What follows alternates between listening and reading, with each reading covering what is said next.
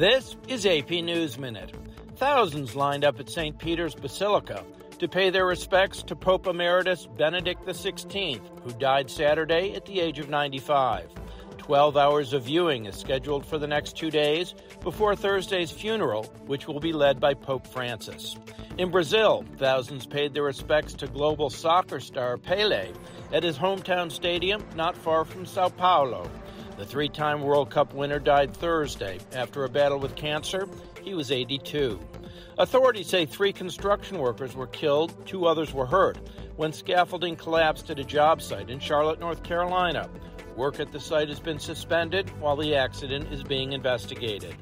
President Joe Biden is back in Washington following about a week's vacation with family in the U.S. Virgin Islands. Biden's return comes on the eve of Republicans gaining control of the U.S. House from Democrats following GOP gains in the November elections. Ned Barker, Associated Press, with AP News Minute.